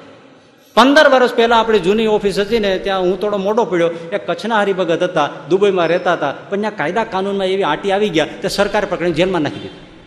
હવે કચ્છના, એને ગુજરાતી કચ્છી ભાષા સિવાય બીજી ભાષાના ફાંફા.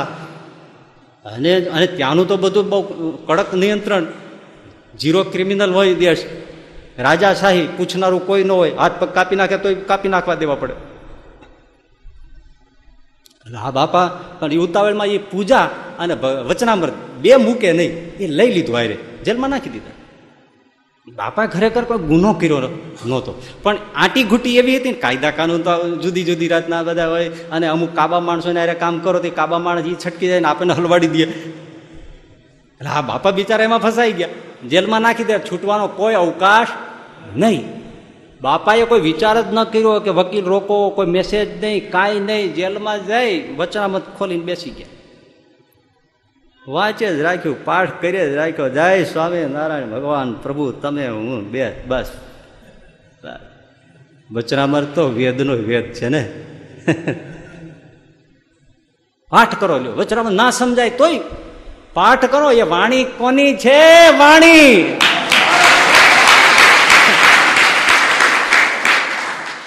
પેલા મને કાંઈ એમાં ઓલું નહોતું લાગતું પણ હવે તો આપણા નિયમ પ્રમાણે પણ આપણે રોજ વચનામૃત વાંચતા હોય ને. હમણાં બે દિવસ પહેલા જ હું બપોરે ઠાકોર જમાડ્યા પછી વાંચતો હતો. પછી વાંચતા વાંચતા એ જે વાત કરતા હતા વચનામૃતમાં જે વાત કરતા હતા, મેં કીધું, ઓહો શું આમ બોલે છે આમ? શું બોલે છે આમ? શું એના હોઠમાંથી સરે છે. તે મને રહેવાનું નહીં. એટલે મેં છોકરાઓને કીધું, મેં કીધું, વચનામર છે ને, એમાં એમાં, પણ કોઈ આમ હોકારો ન કર્યો ને? હું કંઈ બોલ્યો જ જો હોકારો કર્યો હોત ને, તો કહેવાનું કહી દે પણ કોઈ જરાય. પછી મેં વચન મૂકી દીધું. તો તે બોલ્યા કાંઈ. એ બીજી વાત ચડ્યા. મેં કીધું, જો, આજ મને કાંઈક તોર ચડ્યો હતો મારે તમને કેવું હતું, પણ તમે કોઈ સપોર્ટ ન કર્યો ને? પછી હું બોલ્યો જ વાંચતો હતો ને મને એમ થઈ ગયું કે આ શું બોલે છે? હા હા હા. આવો વક્તા જોયો નહીં એમ. આવો વક્તા જોયો નહીં. વેદ વેદાંત આટા મારે એક એક શબ્દ આગળ. શબ્દ આવતા છે, વેદ વેદાંત આવતા છે. પ્રભુ અમને પાવન કરો, પ્રભુ અમને પાવન કરો, પ્રભુ અમને પાવન કરો. હે? એ શબ્દનો મહિમા જાણતા હોય ને એ સમજી જાય. જબરદાનભાઈ ગઢવીને તમે ન ઓળખો. મારી પાસે એક દિવસ બેઠા હતા ને, મને કે, સ્વામીજી, આ પૂંછલેલ ઢોર એ સહજાનંદ સ્વામી બોલ્યા મધ્યના તેરમામાં એ ઢોર કેટલું ભાગ્યશાળી હશે કે સહજાનંદ સ્વામી બોલ્યા, પૂંછલેલ ઢોરની જેમ આમ ઊંચો કરો. પછી મૂકી દો, ધબ દઈને પડે. એમ મહારાજ કે, અમારા ઇન્દ્રિયો કે આ તે બધું છે, પછી તો અંતરમાં પાછા ફરી જાય છે. વાંચતા વાંચતા પણ આપણને કાંઈ એલા ભાઈ સત્સંગી છો, સમજાય કે ન સમજાય, તોય આ હું એ જ કહું છું. વચનાબદ્ધ ના સમજાય, ભક્ત ચિંતામણી ના સમજાય, શિક્ષાપત્રી ના સમજાય, કોઈ આપણા ગ્રંથો ના સમજાય, નંદ સંતોના કીર્તન ના સમજાય, પણ એ પરાત્પરની વાણી છે. ગાન કરો તો ઉદ્ધાર થઈ જાય. ગાન કરો, પઠન કરો. ઘણા એવા અકલના ઓથમીર છે, એના ઉપર આપણે વિવેચન કરી દીધા છે. તોય સાચા ખબર હોય કે આ આ સરળ રીતે સમજાવે છે. તોય કે વચનામૃતમાં અમારી ચાંદ ડૂબે નહીં એટલે એ સિવાય બીજું કંઈક આપો. શું તને બીજું આપવું કાળકૂટ ઝેર આપવું તને? આ અમૃત પીડ્યું છે. તને શું નથી સમજાતું? અને સત્સંગીઓ બોલે ત્યારે છાતી પીટવાનું મન થાય એમ. તમારા માટે તો બોલ્યા છે. અને તમે સાંભળતા નથી. અને ઘરમાં વચનામત છે વચનામત રોજ એક વાંચતા નથી. રામ, એ ત્રણ દિવસ જ થયા, ત્યાં ત્યાંની સરકારે બાપાને બહાર કાઢીને ઘરે મૂકી ગયા. લે, બાપો વિચાર કરે છે, તે બિચારા ત્યાંથી છૂટ્યા. સીધા પછી અહીંયા આવ્યા કે હવે જે ભગવાને છોડ્યા છે તેના પહેલા દેવ દર્શન કરી આવીએ. એટલે ઇન્ડિયા આવ્યા, દર્શન કરતા કરતા કાળુપુર આવ્યા છે. પછી અહીંયા ગુરુકુળ આપણે ઓળખાણ, એટલે અહીંયા આવ્યા છે ઓફિસમાં બેઠા છે. એને વાત કરી, પણ ત્યારે મારું કે બહુ ઓયલું નહીં, એટલે મેં કંઈ નામ ઠામ લખ્યા નહીં. એટલે મને કાંઈ પણ એ મને દેખાય છે. હા, અમે બેઠા હતા આ બાજુ અમે બેઠા હતા એ વાત કરતા હતા. એ કે સામે, એ સરકારે કાંઈ પૂછ્યું નથી, તે પછી કોઈ ઇન્કવાયરી આવી નથી હું એમને છૂટીને ભરું છું. મેં જાણવાની કોશિશ નથી કરી. અરે નકામી કોશિશ કરીને વળી પાછા હલવાઈ ભગવાન ઉકેલી દીધું તો વળી પાછું શું કામ રિવર્સ કરવું? લો, દુઃખ ટાળી નાખે. જોયું?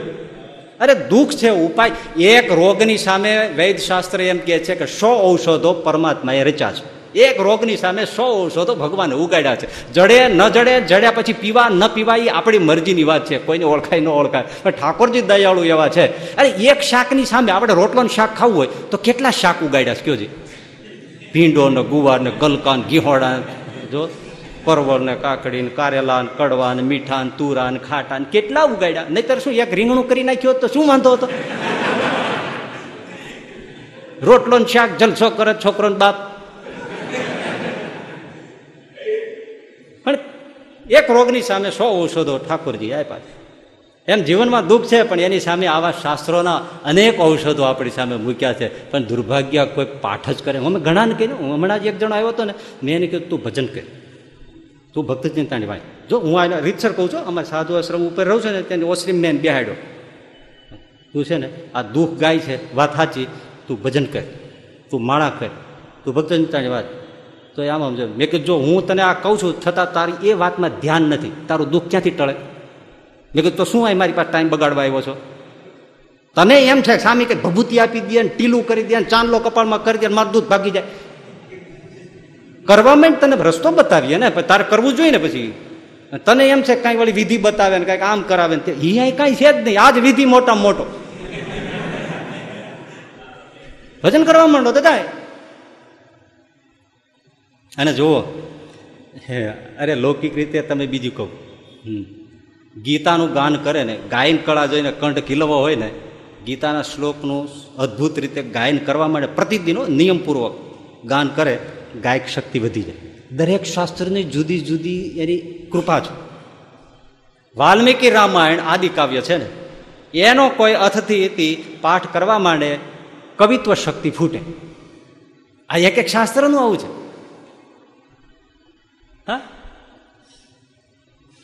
એમ ભક્તોને માટે ભગવાને ઘણા બધા શાસ્ત્રો આપ્યા છે, સંતોએ આપ્યા છે. બસ, પાઠ કરે ને ભજન કરે. કહે છે ને, ગાનથી શું થાય? શું થાય? ગણાયું ને?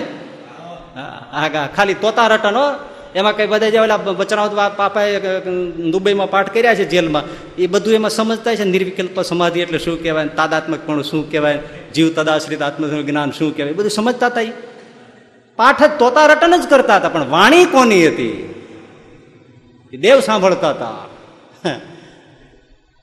એટલે ગાન કરો, બસ.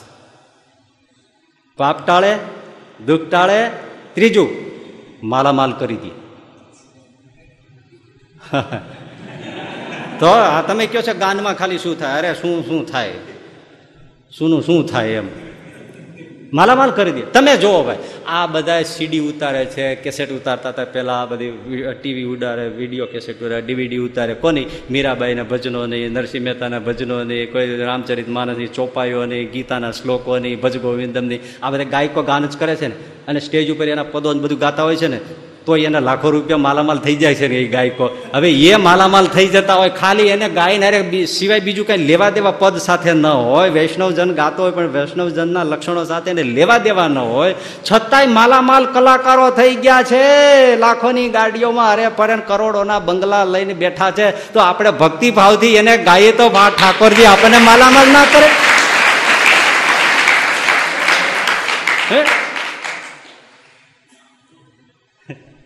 અનુપ જલોટા મીરાબાઈના નાના ત્યાંના બધા પદ ગાતો હોય, તોય આટલું પામતો હોય. તો આપણે ભગવાનને માટે સામે બેસીને ગાય ભગવાન આપણને માલામાલ ના કરે. હા, એ માલામાલની કદાચ આપણી વ્યાખ્યા સમજણમાં ન આવી હોય. કે આપણને પૈસો આપી દે તો જ માલામાલ છે એવું નથી. તમારે હગાઈ ન થતી હોય, કરી દે તો જ માલામાલ થઈ જાય એવું નથી. એ ન થવા દઈ નહીં પણ માલામાલ કરતા હોય છે. હા, ન થવા દઈને ન થવા નહીં માલામાલ. તમે કરોડાધિપતિ હો, તમારું ચોખ્ઠું ગોઠવી દે, થોડું રે, છૂટું કરી નાખે અને પચાસ ટકા મિલકત લઈ જાય. તો તમે કરોડાધિપતિમાંથી લાખોપતિ ન થઈ ગયા. એ ઠાકોરજી જાણે એના કરતા એને રેવા દો ને એમનો કરોડાધિપતિ રેવા દો ને. એટલે એ આપીને એવું નહીં. એ જે માલામાલ કરે છે, હા, બાહ્ય સંપત્તિ જરૂર તો જરૂર આપે, એવું કઈ નથી, ન આપે. આવા આવા મુફલીસોને આપતો હોય ઠાકોરજી. તો ભક્ત હૃદયથી ગાન કરતો હોય, દામોદર ના ગુણ લારે ગાતા અરે નરના હોય કોઈ દુખિયા રે, દામોદર ના ગુણ લાન ગાતા. ના આપે? આપે જ. ગુણાતીતાનંદ સ્વામી કે રોટલાનું તો સ્વામી નારાયણે માથે લીધું છે હોઈડમાં આવીને દઈ જાય એમ છે.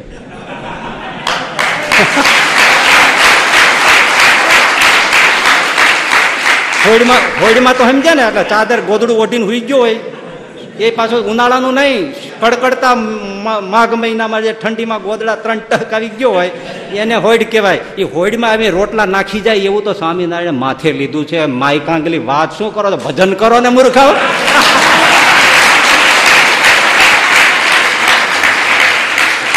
એટલે એને કીધું છે ને હું કઉ છું. આ કઈ હું તો નથી કહેતો. એમણે કીધું છે ને.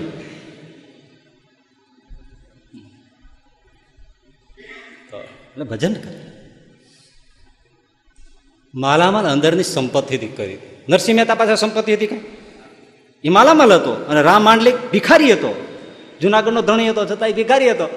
અને રામ માંડલિક માલામાલ હતો. બાપનું શ્રાદ્ધ કરવું પડે, ત્યારે આખું જુનાગઢ જમાડતો હોય. નરસિંહ મહેતા, માલામાલ નહીં તો શું કહેવાય? વૈકુંઠમાંથી સંપત્તિનો દરોડો થાય. ગોલોકમાંથી આવે. ગરુડ ફેરા મારે અપડાઉન સંપત્તિ. હા કઈ હસી ખુશીની વાત નથી ભાઈ. ગરુડની પાંખું થાકી જાય હેરી હેરી, મોટા તપેલા લાવી લાવી આવું છે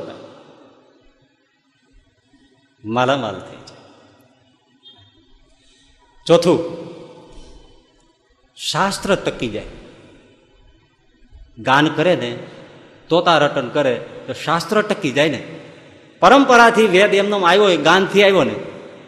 હે ભાઈ ગાન એકબીજા એકબીજા કરતા આવ્યા. તો આજે આજે હજારો વર્ષોથી આજે આપણે વેદ મળે છે ને? ત્યારે આવા ક્યાં ઓટોમેટિક પ્રિન્ટિંગ પ્રેસ હતા ઓફસેટ પ્રેસ હતા? આપણી પાસે કેમ શાસ્ત્રો આવી ગયા? અને શાસ્ત્ર ટકે એટલે સંસ્કૃતિ ટકે, ધર્મ ટકે, સંસ્કાર ટકે, સુખ શાંતિ ટકે, દેશ ટકે, રાષ્ટ્ર ટકે, સમાજ ટકે માનવીય ધર્મ ટકે, શાસ્ત્ર ટકે એટલે બધું ટકે. આ યહૂદી લોકો ઘરબાર વગરના થઈ ગયા, રાજ વગરના થઈ ગયા ભાગી ગયા ઇઝરાયલના યહૂદીઓ બધા ઠેર ઠેર આખા જાણો છો ને તમે? રખડતા થઈ ગયા.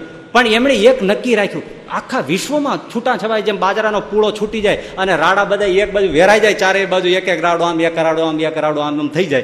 એમ યહૂદીઓ વેર વિખેર થઈ ગયા. પણ એ લોકોએ નક્કી કરીને રાખ્યું, ગમે ત્યાં વેર વિખેર થઈ જાઓ, પણ આપણી હિબ્રુ ભાષા અને આપણું ધર્મશાસ્ત્ર એને છોડતા નહીં. અરે હજારો વર્ષ નીકળી જાય તો એમને એમની હિબ્રુ ભાષા અને ધર્મશાસ્ત્રને મૂક્યું નહીં. ફરીથી એકઠા થયા અને ઇઝરાયલમાં અડ્ડો જમાઈને બેઠા. આજે બધા વિશ્વને હંફાવે એવો થઈને બેઠો હે? શાસ્ત્ર ટકી ગયું ભાષા ટકી ગઈ. તરી ગયા ને? આ સિકંદર નીકળ્યો તો ગ્રીકમાંથી, તો એના ગુરુ એરિસ્ટોટલ એને કીધું તું ઋગ્વેદ સંહિતા લેતો આવજો. ભારતમાં છે. અને બધે શોધખોળ કરી ઋગ્વેદ, સંહિતા ક્યાંય મળે નહીં, કારણ કે ત્યારે તો આટલું બધું તો હતું જ ને, મળી જાય. એમાં કોઈ કે વાવડ આવ્યા એક બ્રાહ્મણ છે એની પાસે ઋગ્વેદ, સંહિતા છે. સિકંદરે સૈનિકોને કીધું કે જાઓ, લઈ આવો. એને આજકી જ લેવાનું હોય એને તો. એટલે એટલે બ્રાહ્મણ જઈને કીધું કે તમારી પાસે ઋગ્વેદ, સંહિતા છે. વચ્ચે, વચેટિયા ભાષાના કોઈ રાખ્યા છે કારણ કે આપણા દેશના જ ફૂટતા હોય છે ને પહેલાં તો. હા છે ને, મારી પાસે છે. આપી દો સિકંદર મહારાજનો હુકમ છે. એમને ગ્રીકમાં લઈ જવું છે. વેદ ના આપું. એ સિકંદર ધૂળ ખાય છે. એવું ના આપું. આ તો મારા દેશનું છે. મારા ધર્મનું છે. આવું ના આપું. સિકંદર ખુદ આવ્યો. આપવું છે કે પછી તલવાર કાઢવું? આને થયું કે આ તો બધું શાસ્ત્રે લઈ જાય છે અને શાસ્ત્રનો જ્ઞાતાય મરી જાય છે. એટલે એને કીધું, જો, અમારો દીકરો છે ને, એને આખો ઋગ્વેદ કંઠે છે. આખે આખો. હવે બાર, પંદર વર્ષનો છોકરો, વિચાર કરો. આખો કંઠે છે. જાઓ, દીકરો લઈ જાઓ. સંહિતા નહીં આપો. દીકરો આપ્યો. સંહિતા નહીં આપો. એ રાખી એ ટક્યા વેદ એટલે બધું ટક્યું છે. ગાયનથી આ શાસ્ત્રો ટકી જાય છે. ભાઈ, શાસ્ત્ર ટકી જાય છે. હમ.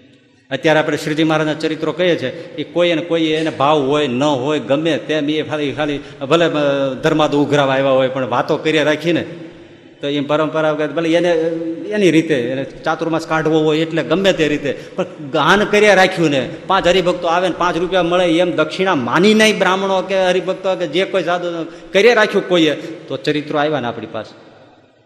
ગાન કરે એટલે આ બધું ટકી જાય છે, ભાઈ, ટકી જાય. શાસ્ત્રો ટકી જાય. વેદ, ગીતા, ઉપનિષદો, આ બધું ટકી જાય. અને ટકી જાય એટલે આપણે ટકી જાય દેશ ટકી જાય, રાષ્ટ્ર ટકી જાય, સંસ્કૃતિ ટકી જાય. આ ચારોડીમાં આપણે માધવપ્રિય સાહેબ બાલસાહેબ શ્યામજી ભગત ને એ બધા દર્શનમ પાઠશાળામાં સંસ્કૃત ને વેદોનો આ બધા શાસ્ત્રોનો અધ્યયન માટે પાછળ પડ્યા છે. એ ભલે આપણને પેલું લાગે ફ્રી ઓફ ચાર્જ સવાસો બ્રાહ્મણ છોકરાઓ અને બધા સાધુઓ, બધા મંદિરોના બધા સ્થાનોમાંથી આવીને ભણે છે. એ મામૂલી કામ નથી. શાસ્ત્રો ટકે છે, શાસ્ત્ર વિદ્યા ટકે છે. સમજનારા છે, એમાં ડોનેશન કરીને એને નભાવે છે, આપે છે, તો જ થાય છે ને. અમારી પાસે આવનારાઓ પાસે તો બ્રાહ્મણો પાસેથી એક પૈસો લેવાનો નથી, પહેરેલા કપડે આવવાનો છે. સવાસો સવાસો વિદ્યાર્થીઓ, ચાલીસ પચાસ જેવા સંતો અદ્યતન શિક્ષણ સાથે ભણાવવાનું. એક જ માધવરી સાહેબ વર્ષોથી કે શાસ્ત્રો ટકવા જોઈએ. શાસ્ત્ર ટકશે તો બધું ટકશે. ઉત્તમ કામ છે. શાસ્ત્ર લીધે સંસ્કૃતિ અને સંસ્કાર ટકે. અને હવે જે તમને છેલ્લી વાત કરું છું, એ એનાથી પણ તાજુબી છે કે શાસ્ત્રના કેવળ જ્ઞાનથી ભૌતરી જાય. પણ વિચિત્ર વાત એટલા માટે કહું છું, થોડું સમજવા કોશિશ કરજો, રેલવે સ્ટેશને તમે જાઓ કાળુપુર અને તમે રામેશ્વરની ટિકિટ કઢાવો તમે દ્વારિકાની ટિકિટ કઢાવો, એ ટિકિટ તમને ટિકિટ આપનારો આપે કે નહીં? આપે કે નહીં? એ કોઈ દિવસ રામેશ્વર ગયો ન હોય, જગન્નાથપુરી ગયો ન હોય, દ્વારિકા ગયો ન હોય, છતાં એણે આપેલી ટિકિટથી તમે જઈ શકો કે નહીં? જાઓ ને, પહોંચી જાઓ ને બરાબર. એ કોઈ દી ગયો ન હોય. બીજી વાત. રસોઈયો પાંચ હજાર માણસનું રસોડું કરે, પૂરી શાક, શ્રીખંડ, પૂરી ભજીયા બધું બનાવે અને પાંચ હજાર માણસો જમી લે. રસોઈયો પોતે એવું કાંઈ ખાઈ શકવાને સમર્થ ન હોય અને દાળ ભાત ખાઈને છાશનું પવાલું પી અને વયો જાય. એમાંનું એક કંઈ ખાઈ જ ન શક્યો. એની કોઈ તબિયત એવી નથી કે ખાઈ શકે. પોતે ન ખાઈ શક્યો. પણ પાંચ હજાર તૃપ્ત થઈ ગયા કે નહીં? હા, એમ. એમ ગાનારો છે ને, એને કદાચ એના જીવમાં બધું ન આવી ગયું હોય, પણ એ ગાયા કરે છે ને, તો એ સાંભળનારામાંથી કેટલાય તરી જતા હોય છે. ભાઈ, કેટલાય તરી જાય તરી જાય કેટલા ઓલો ભલે ત્યાં ત્યાં પીડ્યો હોય એ કાળ ઉપર ટિકિટ જ કાપતો હોય. તો પેલો દ્વારિકા પહોંચી ગયો. ને કથાકારને બધું ન આવ્યું હોય જીવનમાં. શક્ય છે. પણ એને સાંભળનારો કેટલાય ઉધરી જતા હોય છે. ભાઈ કથા સાંભળી સાંભળીને સાધુથી આગળ હરિભક્તો નથી નીકળી ગયા. સાધુ ત્યાં ત્યાં પીડ્યા હોય. ગાન કરે છે. અને એટલે જ ગોપી ગીતમાં, શ્રીમદ ભાગવતમાં વ્યાસજી મહારાજ ગોપીઓને મુખે એમ કેવડાવે છે કે જે કથા વાર્તા કરે છે, એ ભગવાન કે એના જેવો કોઈ મોટો આ બ્રહ્માંડમાં દાતા નથી. દાતા ને મોટા મોટો દાનેશ્વરી કોઈ હોય ને તો કથા ભગવાનની કરનારો છે દાતા છે. એ મોટો દાનેશ્વરી છે. ભૂરી દાહા આના જેવો કોઈ દાનેશ્વરી નહીં. ઓહો. આપણને તો પાંચ લાખ ને એક કરોડ ને અગિયાર લાખ ને અગિયાર હજાર ને એકસો ને અગિયાર આપે એ મોટો દાતા લાગે. કથા ભગવાનની સંભળાવનારો છે, એના જેવો કોઈ દાતા નહીં ગોપી ગીતમાં. તરી જાય. એક જણ, એક ભૂદેવ છે ને, કથા કહેતા રામાયણની, અને એમાં એને કથાઓ કરતા હશે. એ વખતે ગામમાં દૂધ વેચવા માટે ત્રણ ભરવાડો આવેલી. હવે એ છે જે આ બધું માણસ જોઈ બેસી ગઈ. તો એ વખતે પેલા ભટજી છે ને એમણે એમ કીધું કે રામ નામથી પથરા તરે તો માણસ કેમ ન તરે? એને જુદી સેન્સમાં કીધું કે રામ નામથી પથરા તરે તો રામ નામ કરવાથી માણસ કેમ ન તરે? એટલે ભવસાગર કેમ ન થરે? આ ભરવાડો ને સાંભળ્યું. એ કે એલા, આપણે રોજ દૂધ આપવા આવીએ છીએ, વચ્ચે મોટી ઘૂઘવાટા કરતી નદી છે અને નદીના આપણે રોજ પચી પૈસા દેવા હોડીવાળાને આવવાના પચીનો આવવાના પચી દેવા રોજના આઠાના ભાંગવા, આ ભટજી મહારાજ અને આવા બ્રાહ્મણ તે કાંઈ ખોટું બોલે બ્રાહ્મણ. હે કે રામ નામથી પથરા તરી ગયા તો માણસ શીના ન તરે. આપણે રોજના આઠાના ભાંગવા હેડને એલી. કે વાત સાચી છે. બ્રાહ્મણ તે કંઈ ખોટું બોલે અને શાસ્ત્રની કથા કરે. શાસ્ત્રમાં હોય તો જ કહેતા હોય ને. હાલો. એટલે ત્રણેય હાલ્યા. રામ રામ રામ રામ રામ રામ રામ કરતા પડ્યા. પટપટ પટપટ કરતા સામે કાંઠે બી ગયા. સાચી વાત છે. હવે રોજ આવે ને જાય, વિચાર કરો.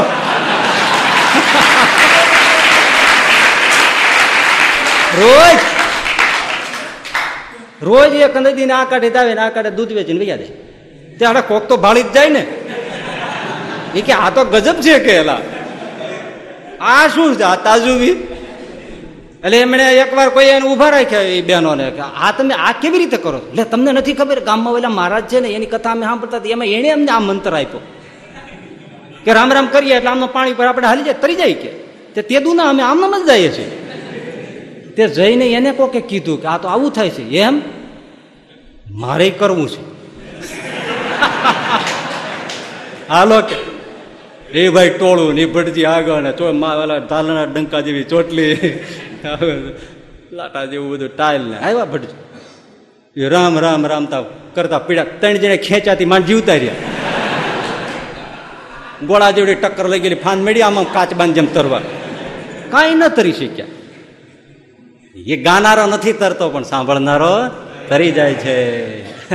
એક જણાય છે ને દવાની દુકાન હતી. દવાઓ બનાવે ને વેચે. પણ દરેક દવા ઉપર લખેલું, ફાયદો ન થાય ને પૈસા પાછા. દરેક દવા ઉપર લખેલું લઈ જાઓ, આ રોગની આ દવા, આ રોગની આ દવા, આ રોગની આ એક એક રોગની એક એક દવા. ખાઓ. ફાયદો ન થાય પૈસા પૈસા, દરેક ઉપર લખ્યો. હવે એમાં એક જણો એ દવા લઈ ગયો, એક મહિના સુધી ખાધી, કોઈ ફાયદો થયો નહીં. એટલે એને ઓલા આવીને દુકાનદારને જઈ લો. એ કે, આમ જુઓ, અત્યાર સુધીમાં પાંચસો રૂપિયાની દવા ખાઈ ગઈ. અને તમે લખ્યું છે, ફાયદો ન થાય તો પૈસા પાંચસો રૂપિયા પાછો. ઓલો કે, શું લખ્યું છે? કે, ફાયદો ન થાય પૈસા પાછા. તો ફાયદો થાય જ. કેમ ન થાય? તને ન થાય મને થયો હોય.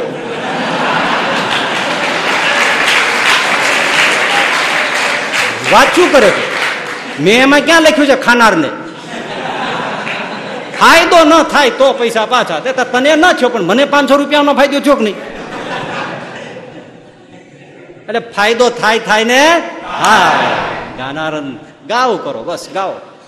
ફાયદો થાય. ગેયમ ગીતા, ફાયદો અવશ્ય થાય. અને એમાંય જ્યારે જીવે અને ગાય, તો તો પથ્થર પણ તરી જાય. ઉપલેટામાં નથુભાઈ બારૈયા ખરેખર આહિર હરિભક્ત, ઉપલેટાના લાલા બાપા બધા પ્રાતઃ સ્મરણીય બધા, એવા બધા એકાંતિક ભક્તો, હે? ત્યાં સંતો વારંવાર આવે. એમાં નથુભાઈ બારૈયાને ત્યાં સંત મંડળ પધારેલું. સવારથી મંગળ ગીતો ગવાતા હોય, ભજનો ગવાતા હોય, સાંજ થાય તોય પછી બે ત્રણ કલાક સુધી કીર્તનો ધૂન ને એવું બધું કથા અને વાર્તા એવું બધું ચાલતું હોય. એક ગામમાં વેરાભાઈ કરીને ભારાડી ક્ષત્રિય દરબાર. પણ ભાઈ પાપ, એને પાપ કરવું તો તપ દઈને વાત. હાલતા ચાલતા પાપ કરે.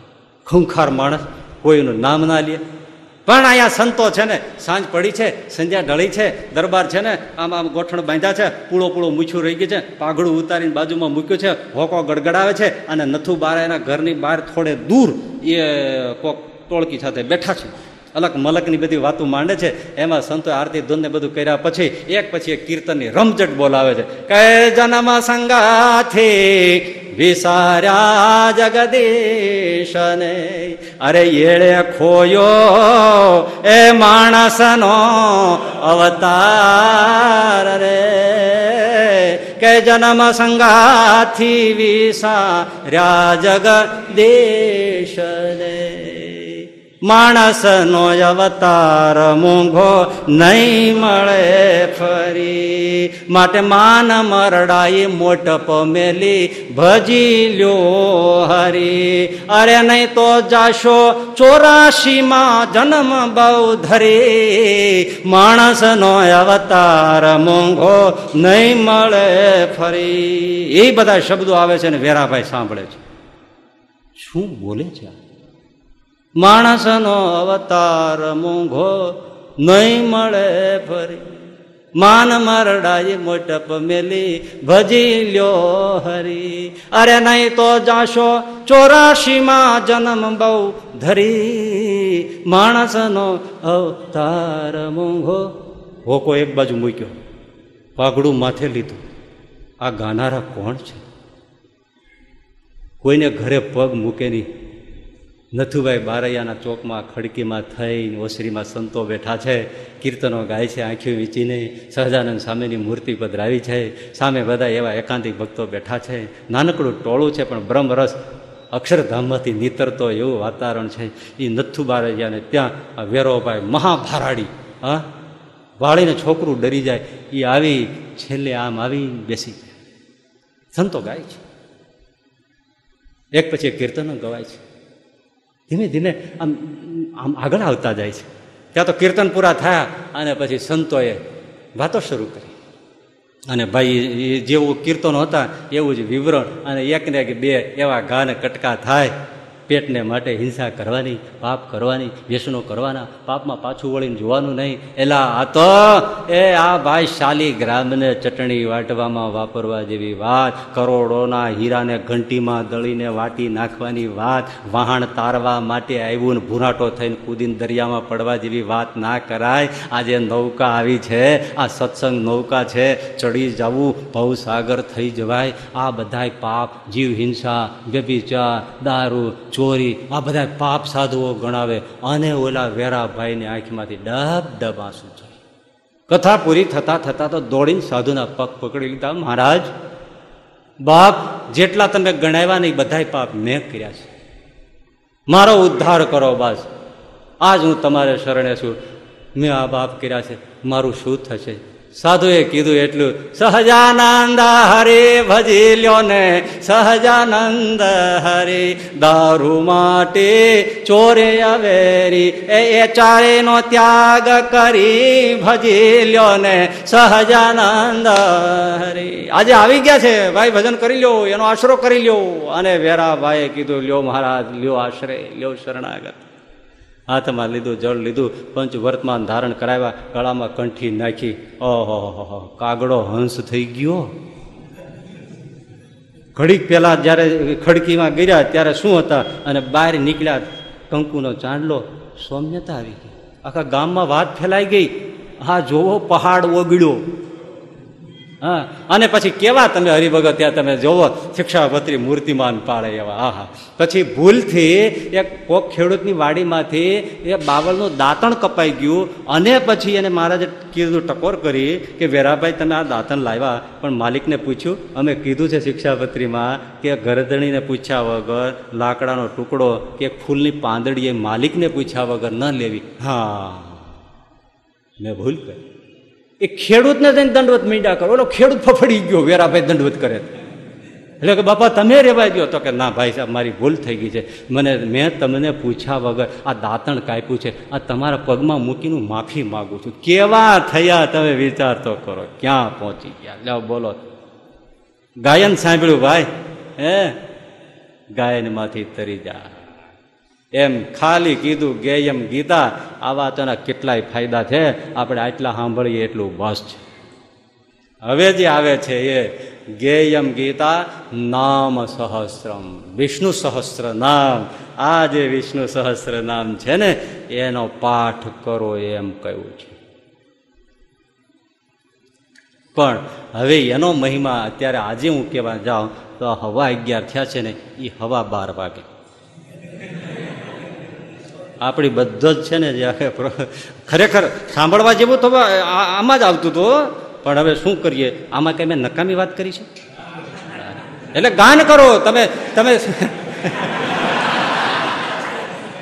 તમે જે કીર્તનો આવડે, જનમંગલ આવડે, પ્રભાત્યા આવડે વચરામૃત આવડે, ભક્ત ચિંતામણી આવડે, જે આવડે એનું ગાન કરો, પાઠ કરો, ભજન કરો. કાંઈ ન આવડે તો સ્વામિનારાયણ સ્વામિનારાયણ સ્વામિનારાયણ, ભજન કરો. પણ કરવા જેવું એ જ છે. સ્વામિનારાયણ મહામંત્રનો કાંઈ એના અર્થથી સાદ્યંત શાસ્ત્રીય અર્થ બધાને આવડતો હોય કાંઈ?